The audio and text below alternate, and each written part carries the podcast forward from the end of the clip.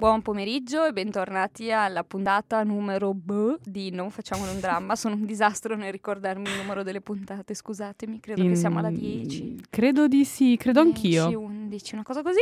Comunque poi faremo il rata corrige di questa cosa. Oggi, eh, come sapete, questa è la... Beh sì, c'è stato in effetti un po' di... Mh, per chi ci segue proprio in maniera assidua, questa doppia puntata in cui... un racconto del, che fa parte insomma dello slot dei nostri colleghi Luca e Alice è stato, ha occupato due puntate perché era abbastanza lungo, e invece questa settimana ritorniamo noi con i radiodrammi. In realtà oggi non sarà un vero e proprio radiodramma, ma, ma neanche un racconto, è una cosa un po' ibrida. Potremmo dire, non è, una, non è un copione, non è un racconto, non è un radiodramma. Possiamo Sa soltanto chiamarla... quello che non è. Esatto, è balto, è una didascalia. È esatto, è una lunghissima di- didascalia teatrale, se vogliamo per forza dargli un, un nome. Un come sarà, possiamo dire. Esatto. Possiamo dire che è anche una nota di regia. Cioè sì, diciamo che ogni... Una sì, serie sì. di appunti di regia. Esatto, ma molto spesso poi le didascalie in realtà sono delle note di regia, quindi sì, si può dire che una didascalia è una lunga nota di regia, un, un appunto di partiture fisiche, cioè boh, può avere tante definizioni. Questa lunga nota di regia ha come titolo Musica a richiesta ed è di, perdonatemi la mia scarsa pronuncia teutonica, di Franz Xaver Xaver boh. Ragazzi, non lo so. Il tedesco sarà Franz Xaver Kroetz. Kroetz. Nato a Monaco di Baviera nel quarantasei, affermatosi nel settantuno, più o meno come autore, molto provocatorio e molto vicino alle, provoca- alle, sì, alle provocazioni, alle posizioni marxiste. Infatti dal settantadue all'ottanta ha militato nel minuscolo Partito Comunista Tedesco. Trasgressivo fino allo sceno esplicito, Kroetz è in realtà attento alla funzione espressiva del dialogo, infatti noterete un uso della parola molto sapiente a mio parere, restituito in dialetto bavarese e messo a confronto con pause e silenzi, spesso più significativi delle battute stesse. È stato molto prolifico eh, e mh, è ancora, è ancora vivo. E, mh, si è avvicinato allo stile di Brecht, ma i suoi testi migliori restano quelli centrati sull'emarginazione e la solitudine di personaggi femminili colti come in Wunschkonzert, ci sarà di mezzo un concerto, uscito nel millenovecentosettantatré, con struggente essenzialità. Fra i molti titoli, un po' di titoli tedeschi che forse è meglio che vi, di cui vi risparmi la lettura, con Stallerhof, Dolomitenstadt e altri. Da ricordare, la Treccani eh, suggerisce Der Mondes... No ragazzi, no, comunque cercatevelo sulla Treccani. E, mh, ha ricevuto il eh, Bertolt Brecht Prize, Prize, Prize per la letteratura nel millenovecentonovantacinque ed è stato insignito della Croce al Merito della Repubblica Tedesca nel duemilacinque. Questo per darvi un po' di contesto che io mi sono tipo fatta stamattina perché ignoravo l'esistenza di questo personaggio, di cui invece devo ringraziare Sheila per averlo scoperto, fattomelo scoprire e per farvelo scoprire. Quindi. Aggiungo solo una cosa che mh, come sempre eh, non, è, non è volontario, adesso lo ascolterete e saprete senza fare spoiler, ma stiamo, tor- stiamo tornando ai temi cupi dell'inizio. Noi ci proviamo a essere allegri e parlare d'amore, ma alla fine non ce la facciamo. No, no. Alla fine il grande mistero della vita qual è? Lo scopriremo alla fine. Grande mistero della vita, non lo scopriremo alla fine perché rimarrà un mistero, ma avrete un indizio sicuramente. Ci sentiamo alla fine della lettura come al solito per uh, le nostre ciance. Buon ascolto. Buon ascolto.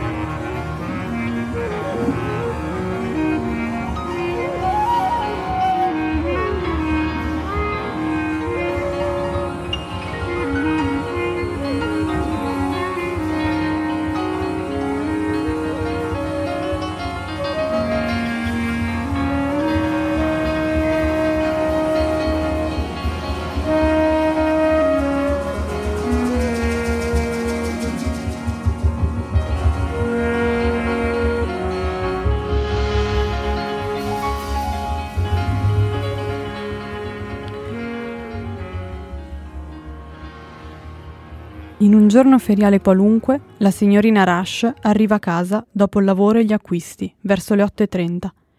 Entra nell'abitazione, guarda se c'è posta, trova solo un opuscolo pubblicitario. Lo prende, va alla porta della sua camera, la apre ed entra. Mette sul tavolo la reticella della spesa con viveri e un giornale. Poggia la borsa da passeggio sulla sedia, l'opuscolo sulla credenza e chiude la porta della camera. Si toglie il cappotto e lo sistema su una gruccia che appenda un gancio sulla porta. Toglie una macchia dalla spalla del cappotto. Poi va alla finestra, tocca il radiatore e sente che è già caldo. Tira con prudenza la tendina e apre un po' la finestra. Sul davanzale scopre qualcosa da togliere. Prende un cencio appeso al sifone del lavandino e pulisce tutto quanto il davanzale. Rimette a posto il cencio e comincia a estrarre le cose da mangiare dalla reticella, sistemandole nel frigorifero, nella credenza e nel portapane. Poi appende la reticella al chiodo accanto alla stufa. Si toglie le scarpe coi tacchi alti e le pone dentro l'armadio. Poi infila le scarpe da casa che sono accanto all'armadio. Si toglie la giacca del tailleur su misura che indossa e che le sta bene e la sistema su una gruccia che appende nell'armadio. Ne toglie una vecchia, triste, giacca di lana e le indossa. Poi va allo specchio, accanto a fornello e lavello. Si toglie gli orecchini, la collana e un anello. Mette tutto in una ciotola sul comò. Poi torna allo specchio, vi si guarda molto a lungo e si sistema i capelli con pettine e spazzola.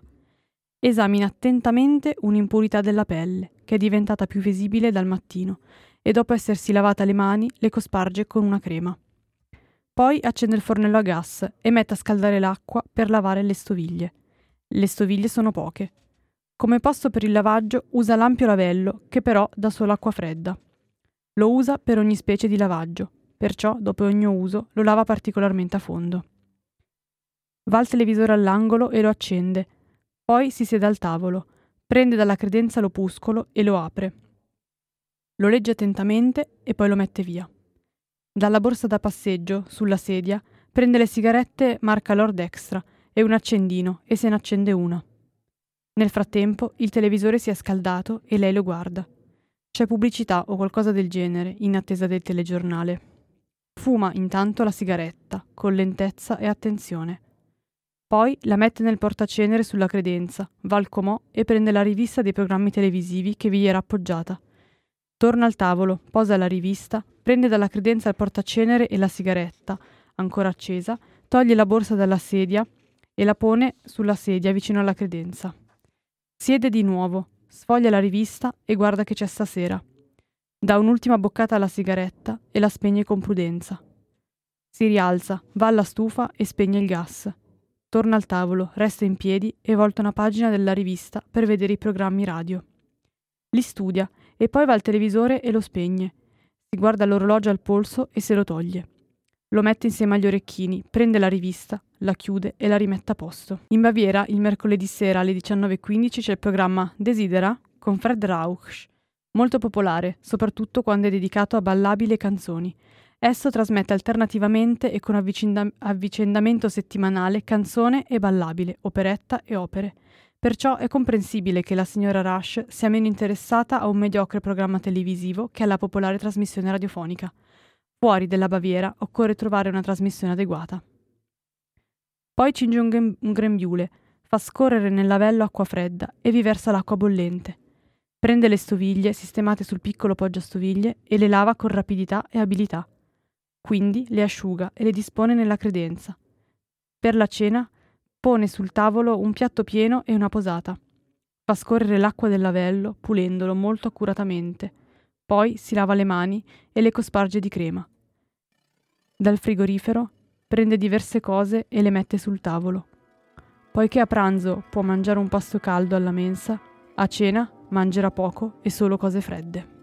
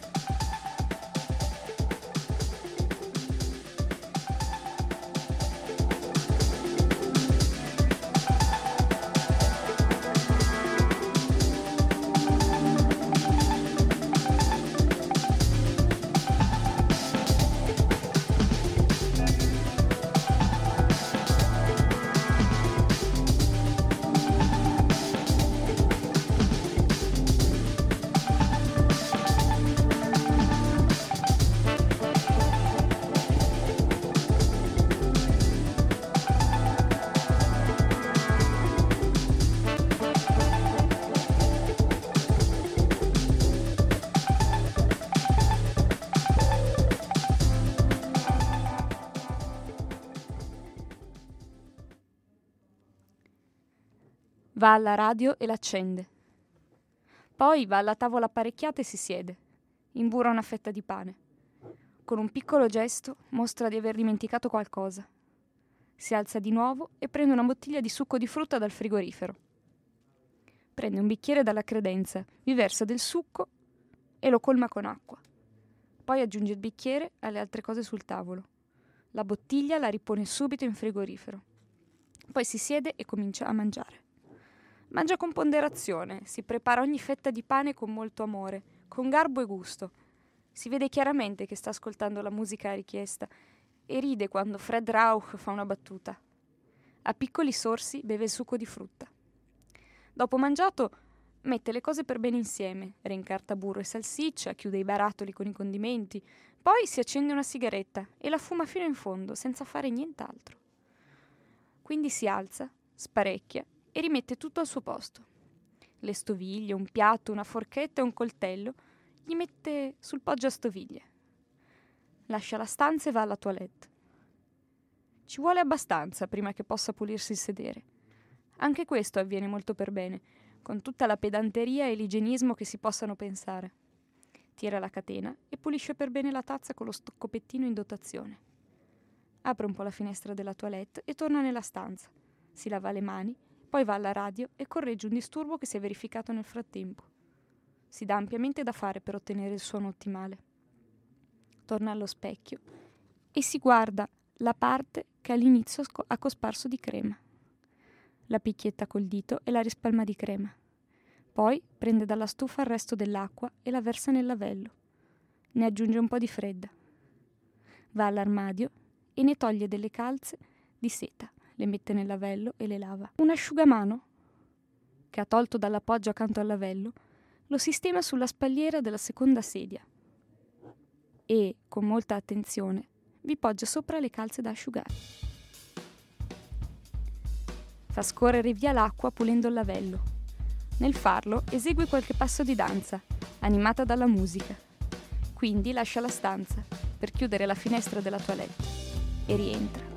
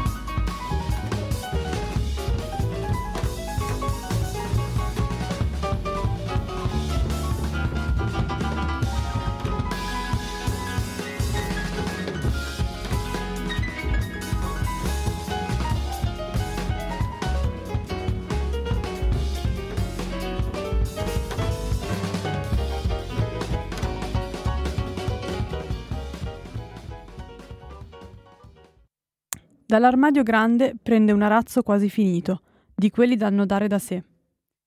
Lo stende sulla spalliera dell'altra sedia e lo osserva. Tira qua e là qualche nodo. Poi sparecchia il tavolo completamente. Rimette il portacenere sulla credenza e accanto le sigarette e l'accendino. Beve l'ultimo sorso di succo di frutta e mette il bicchiere sul poggiastoviglie. Poi poggia l'arazzo sul tavolo. Da sotto il sofà prende un pesante oggetto di ferro e lo mette su un capo dell'arazzo, in modo che non possa scivolare. Torna all'armadio e tira giù una cassetta di legno. La poggia sul tavolo, quindi va alla credenza.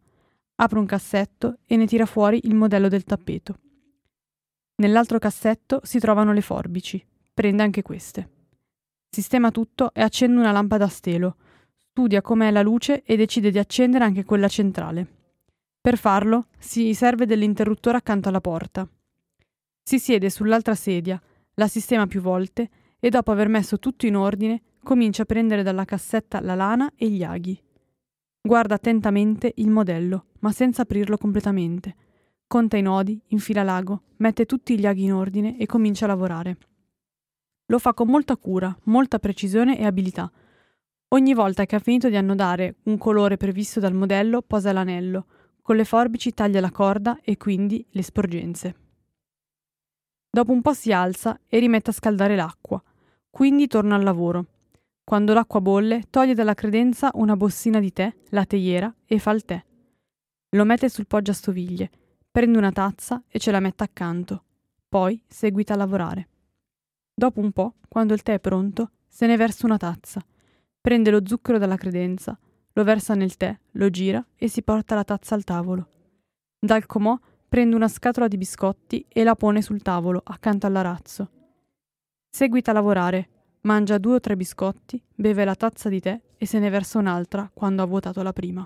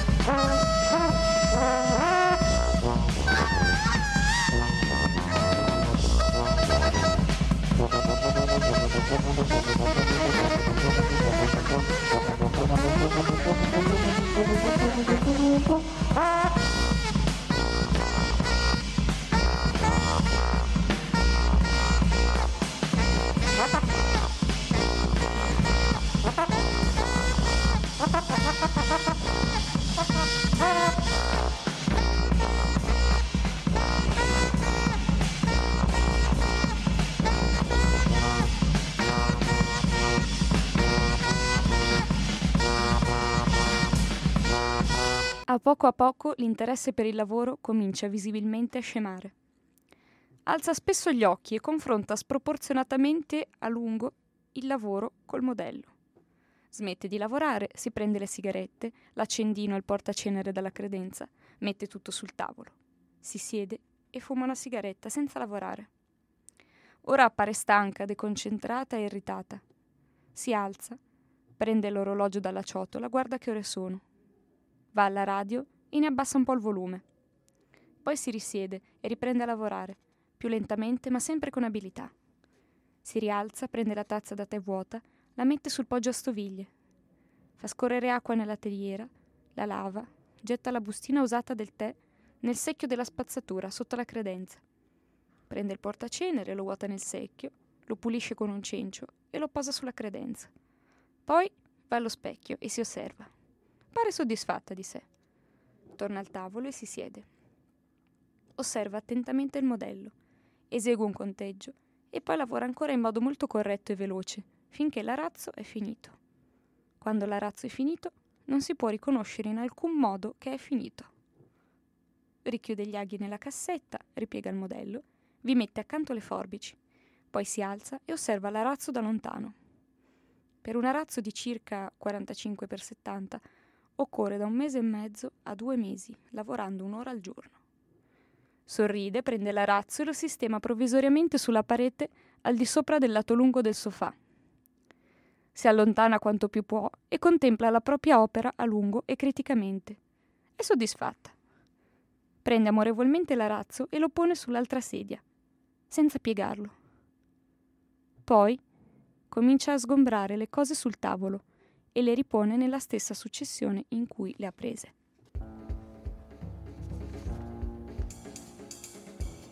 Quando ha finito, ricontempla contenta il lungo e il largo. L'arazzo è terminato e tira qua e là qualche filo. L'unico risultato è che guarda quasi con paura se non ha rovinato qualcosa.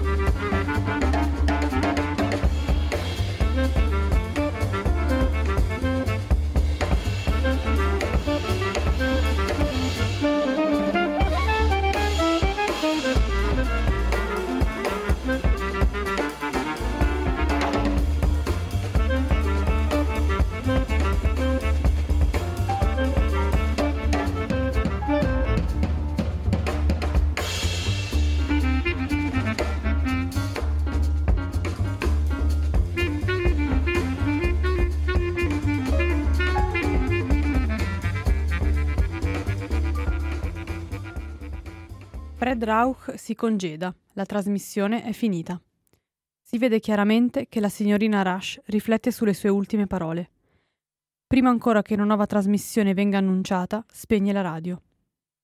Va alla finestra e riapre con prudenza le tendine, poi guarda fuori. Da ultimo chiude la finestra e tira le tendine con tutta precisione, così che nessuno può vedere niente dall'esterno. Infine prepara la tavola per la colazione del giorno dopo.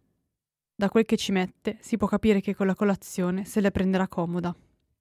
Poi del sofà si fa un letto. Sarebbe preferibile un sofà ribaltabile con le lenzuola nel ripostiglio sottostante. Comincia il rituale della toeletta fisica. Questa va dai bigodini alla cura dei piedi, dallo spray intimo al lavaggio dei denti. Tutto viene fatto con estrema coscienziosità. La signorina Rush sottopone a un puntuale controllo la biancheria che si è tolta. Decide di aggiungere le mutande alla biancheria sporca, che è in un sacco dentro l'armadio, e di prepararne un paio pulite per l'indomani. Cerca anche un altro tailleur per il giorno dopo. Tutto viene appeso ordinatamente alla parete esterna dell'armadio. La biancheria è posata sul piano libero della sedia. Tutto quel che si è tolto lo rimette nell'armadio per poterlo riutilizzare ben lisciato. Poi, dalle lenzuola prende una camicia da notte, calda e graziosa, e la indossa. Quindi infila un accappatoio e va alla toilette. Stavolta deve solo urinare. Tuttavia, si asciuga per bene il grembo con la carta igienica e riapre un po' la finestra. Rientra, si lava le mani. Poi comincia il giro di controllo. Chiude, chiude a due mandate la porta della stanza, guarda attentamente se il gas è spento, se il secchio della spazzatura è chiuso, se l'acqua gocciola. Quindi, con molta cura, riapre la finestra. Ci mette molto a sistemarla con l'angolo di apertura desiderato per far entrare aria, e tuttavia richiude la tendina. Poi si arrangia una specie di comodino. Dall'angolo accanto alla parte del sofà dove poggia la testa, prende uno sgabello tutto rivestito di stoffa e lo spinge accanto al letto. Sopra ci sono una sveglia, un libro, un bicchiere vuoto e una rivista. Prende il bicchiere vuoto, lo sciacqua, lo riempie d'acqua e lo rimette al suo posto.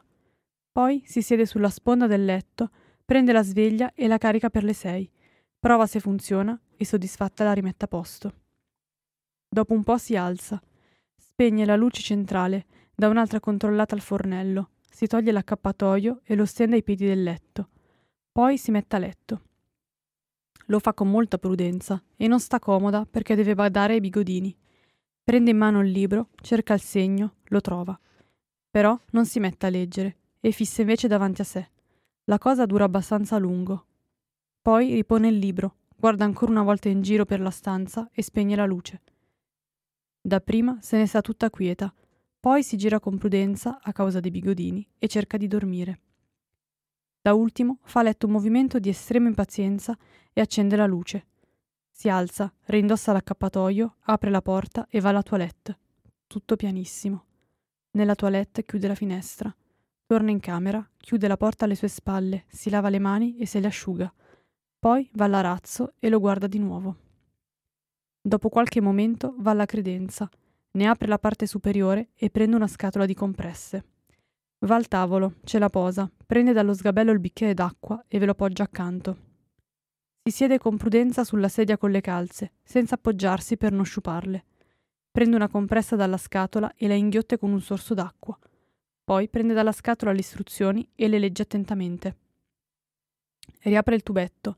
Ne fa rotolare fuori tutte le compresse e le conta due a due. Ne sono rimaste nove da una confezione che era di venti. Lentamente le prende una dopo l'altra, finché è finita l'acqua, che ci beve ogni volta a piccoli sorsi. Si alza, vuole andare al lavello.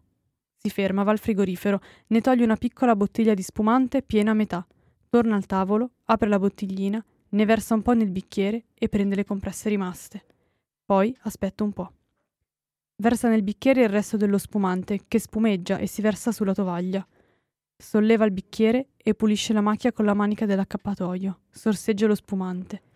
Poi aspetta calma e riflessiva, ma sul suo viso si nota improvvisamente l'accendersi di un interesse.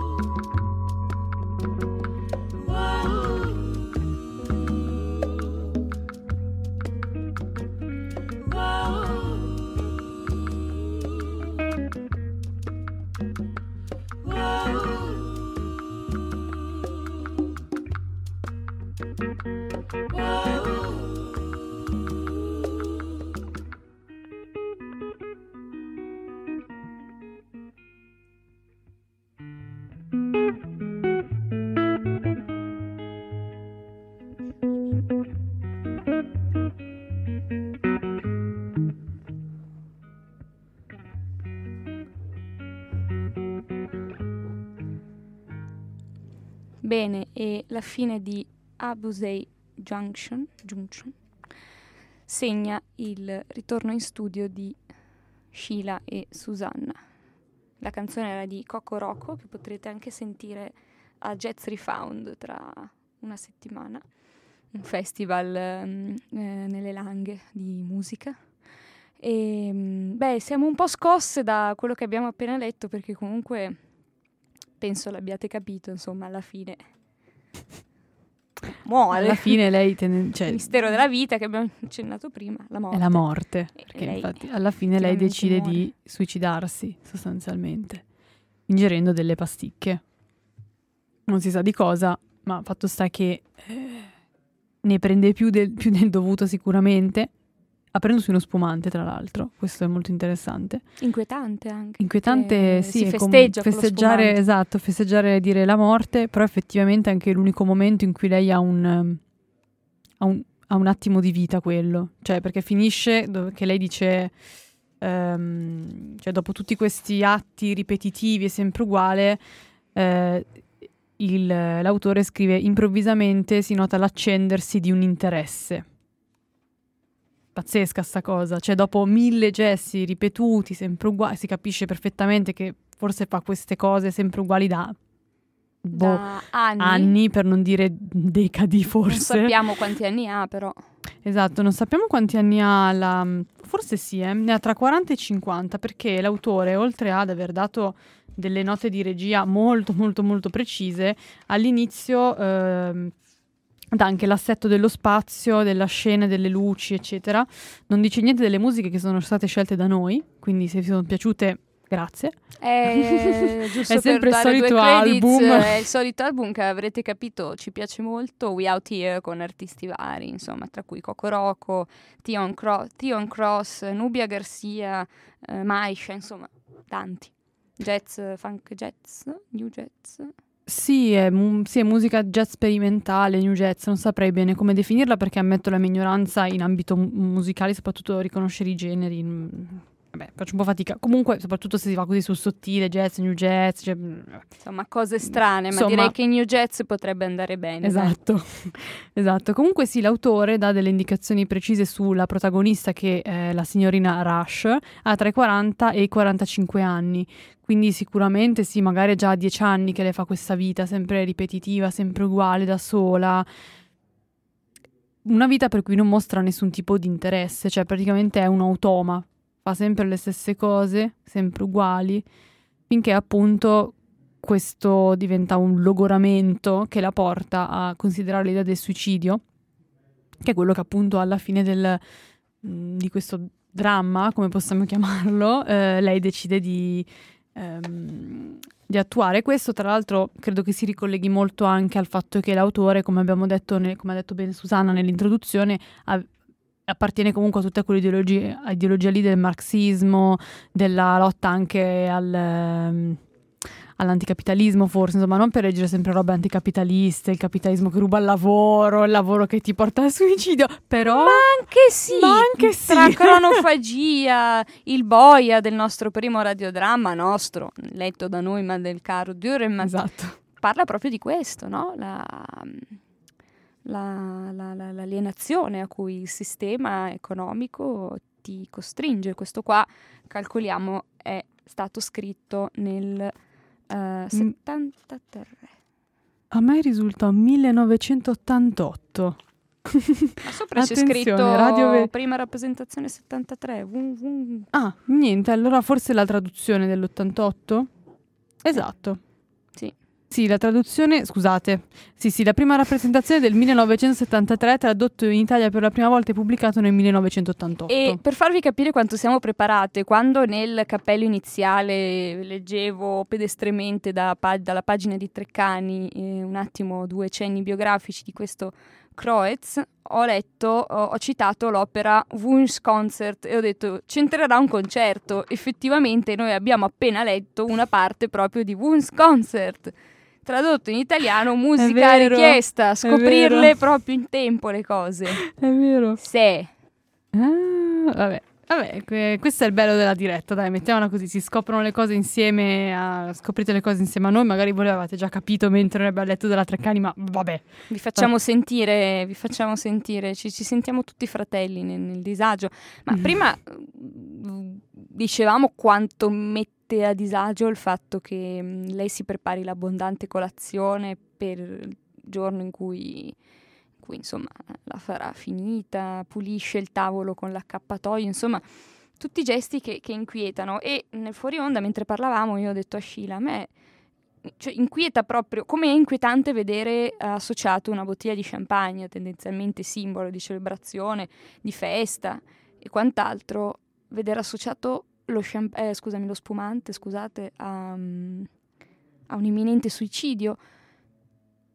E sono corsa con la mente a quando ho scoperto di questa eutanasia coaster, che è una montagna russa studiata per caricare persone vive e riportarle a fine del percorso morte. Ora vi spiego meglio che cosa, che cosa si intende. È una montagna russa del duemiladieci, concepita dall'ingegnere, artista e designer lituano Julijonas Urbonas, studente per il dottorato di ricerca del Royal College of Art di Londra e mai realizzato. E la peculiarità del progetto è che la montagna russa, appunto, è stata concepita per provocare la morte dei passeggeri, ventiquattro per la precisione, con eleganza ed euforia, come l'ha definito lo stesso Urbonas. E...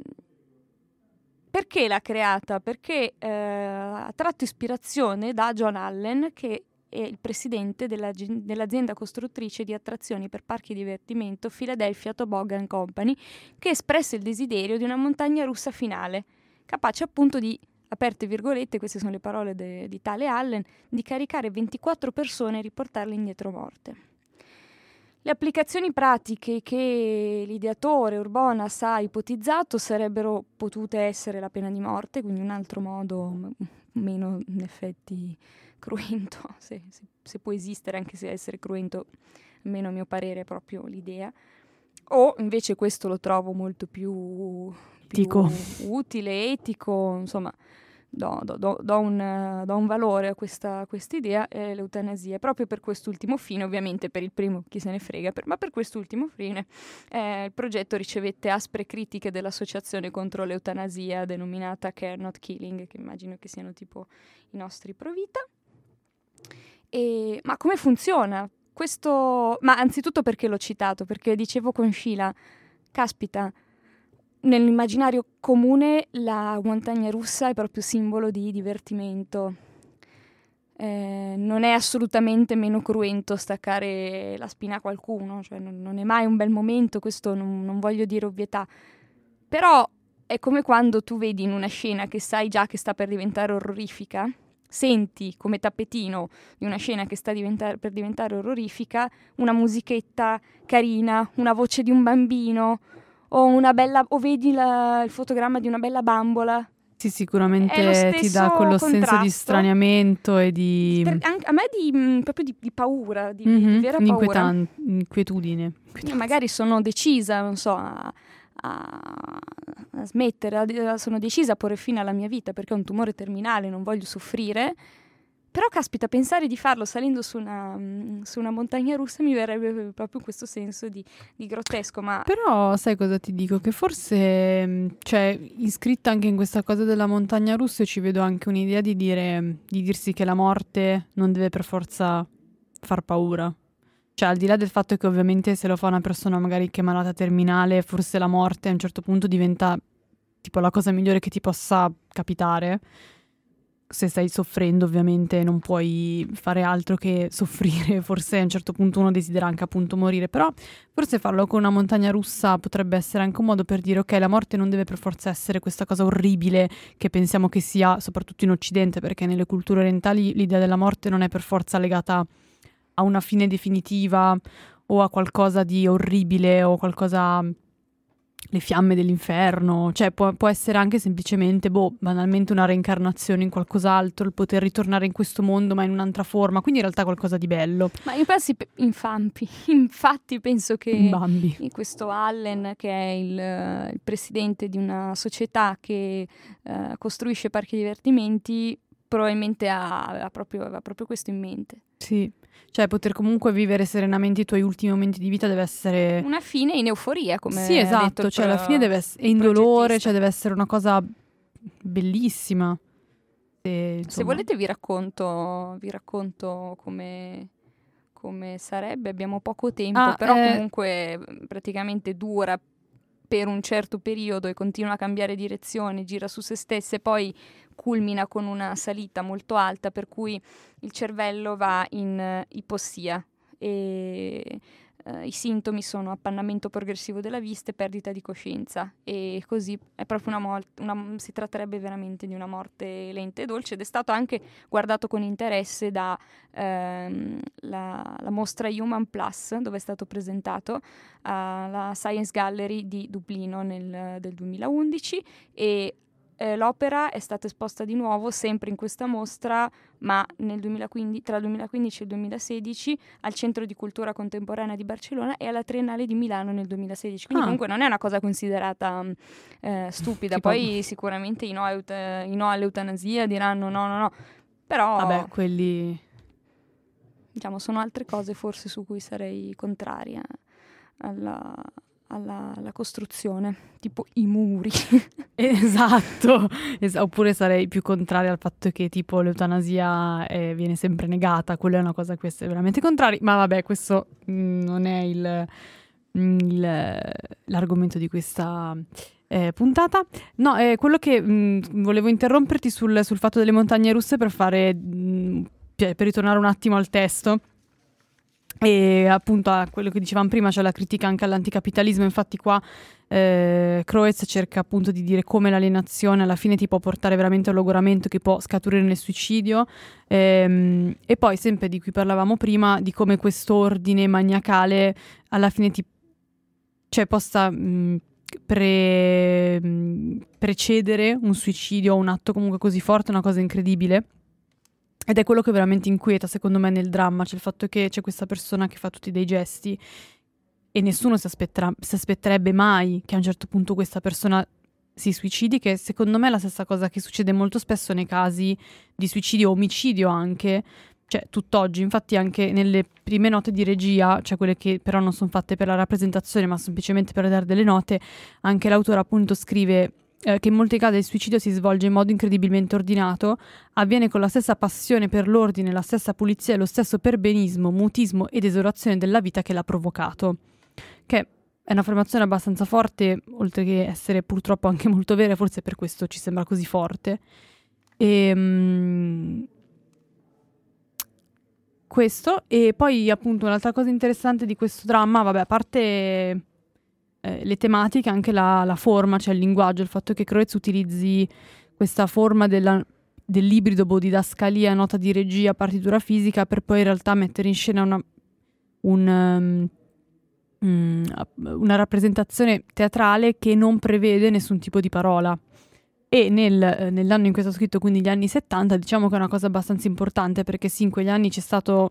Eh, Un, um, della, della rivoluzione in ambito di linguaggio teatrale, sicuramente si stava già riscoprendo eh, l'idea del corpo, l'idea della, della performance stava già emergendo, però ecco, l'eliminazione così della parola è sicuramente uno, um, eh, uno stare eh, così pulito e trasparente, no, non era sicuramente di quegli anni, nel senso che tendenzialmente se escludi la parola fai delle cose più magari oniriche, suggestive, eh, delle, appunto quelle che noi chiameremo performance, quindi quel, quell'ibrido tra magari anche danza, ehm, musica eccetera. Invece qui c'è proprio un, un, un voler, eh, quello che in teatro chiamiamo lo standing, no? Lo stare e basta, lasciarsi guardare, l'essere trasparenti con dei gesti quotidiani che uno farebbe. E tra l'altro la cosa veramente incredibile è che questo testo è difficilissimo da mettere in scena da attore, perché io l'ho scoperto perché me l'hanno fatto fare a un laboratorio, ed è difficile, cioè stare tre minuti seduti a fumare una sigaretta senza fare niente è molto più difficile che fare Amleto, cioè viene... so, so che sembra impressionante, no, perché ma è molto più difficile riempire lo spazio e, il e lasciarti guardare con... e lasciarti guardare e riempire lo spazio con molto meno, cioè tu devi esatto. fumare ma non stai urlando, cantando, muovendoti, declamando, ma stai fumando. A un Sei certo molto punto più magari nel vuoto. Ti viene, non, non vi potete vedere, però mi, mi immagino a un certo punto stai fumando e ti viene da guardare tipo il pubblico. Ehi, eh, ciao, sì, sono ancora qui, anche voi siete ancora qui, bene, ciao, ci rivediamo quando ho finito sta sigaretta. Come guardare fisso mai. in camera senza eh, è come guardare fisso in camera senza fare senza alzare sopracciglia, esatto. fare facce. Esatto, cioè paradossalmente è molto più difficile questo che fare altro. E, um, e tra l'altro questo testo mi ha molto ricordato um, anche tutti i drammaturghi che, eh, che scrivevano delle lunghissime didascalie perché non volevano lasciare a, ai registi e agli attori uno spazio di autonomia creativa. Tipo penso a Tennessee Williams, a Chekhov, che facevano delle didascalie lunghi, tra l'altro di una qualità letteraria altissima, perché le, le, soprattutto quelle di Chekhov sono bellissime. Dal, cioè se uno legge solo le didascalie di Chekhov dice, ah, questo deve vincere il Nobel solamente per le didascalie, cioè le storie che ha scritto, i dialoghi, chi se ne frega, ma anche di Tennessee Williams sono bellissime, veramente belle. E, sì, Zo di Vetro, esatto, mi ricordo. Che però poi paradossalmente eh, questo, questa poi è una cosa che c'entra anche molto con, diciamo, la vita quotidiana, però più limiti una persona, più paradossalmente quella si ingegnerà per trovare una maniera creativa per uscire dai recinti. Quindi soprattutto anche oggi è bellissimo vedere come la gente cerca di fare Tennessee Williams, perché lui è ancora protetto da diritto d'autore, quindi tu o rispetti le didascalie come le ha scritte lui, o se no arriva chi di dovere della S I A E e ti, ti, ti ammazza. E cioè, son mazzate. E son mazzate e sono soldi che devi dare e che tutti sappiamo che teatranti non hanno soldi, quindi non fate Tennessee Williams, non fatelo eh, a casa, esa- esatto non provateci a casa, lasciatelo fare ai professionisti e basta questo. Bene, anche quindi oggi tema allegro, però ragazzi alla fine le cose, la vita è così, la vita è una, una merda, quindi bisogna eh, par- sì. tutti moriremo, insomma. Sì, dai, abbiamo anche un po' parlato di amore alcune volte, insomma ci siamo divertiti, cronache marziane, comunque anche lì c'era un bel innamoramento. Bene, noi vi salutiamo ricordandoci di seguirci su Instagram. Troverete ovviamente il podcast non su Instagram ma su Anchor, eh, radiostatale punto it e Spotify, e seguire la pagina Instagram. Mi raccomando, seguire la pagina Instagram per avere le, mh, i, nostri, i nostri aggiornamenti, guardare le nostre storie mattissime, e noi ci sentiamo Eh, settimana prossima con eh, il comparto racconti spesso anglosassoni gestito da Luca e Alice. Magari potreste anche risentire le nostre voci, non lo sappiamo, forse sì, forse no. Ho anche il piacere di annunciare la prossima canzone che vedo già qua pronta in libreria, non messa da noi ma già in automatico. A proposito di pastiglie, depressioni, prese male, Xananas di Mischeta, yeah! Ci sta. E poi la Modena City Ramblers. Poi basta, non ve le diciamo più altre. Alla settimana prossima. Alla prossima. Ciao. Ciao.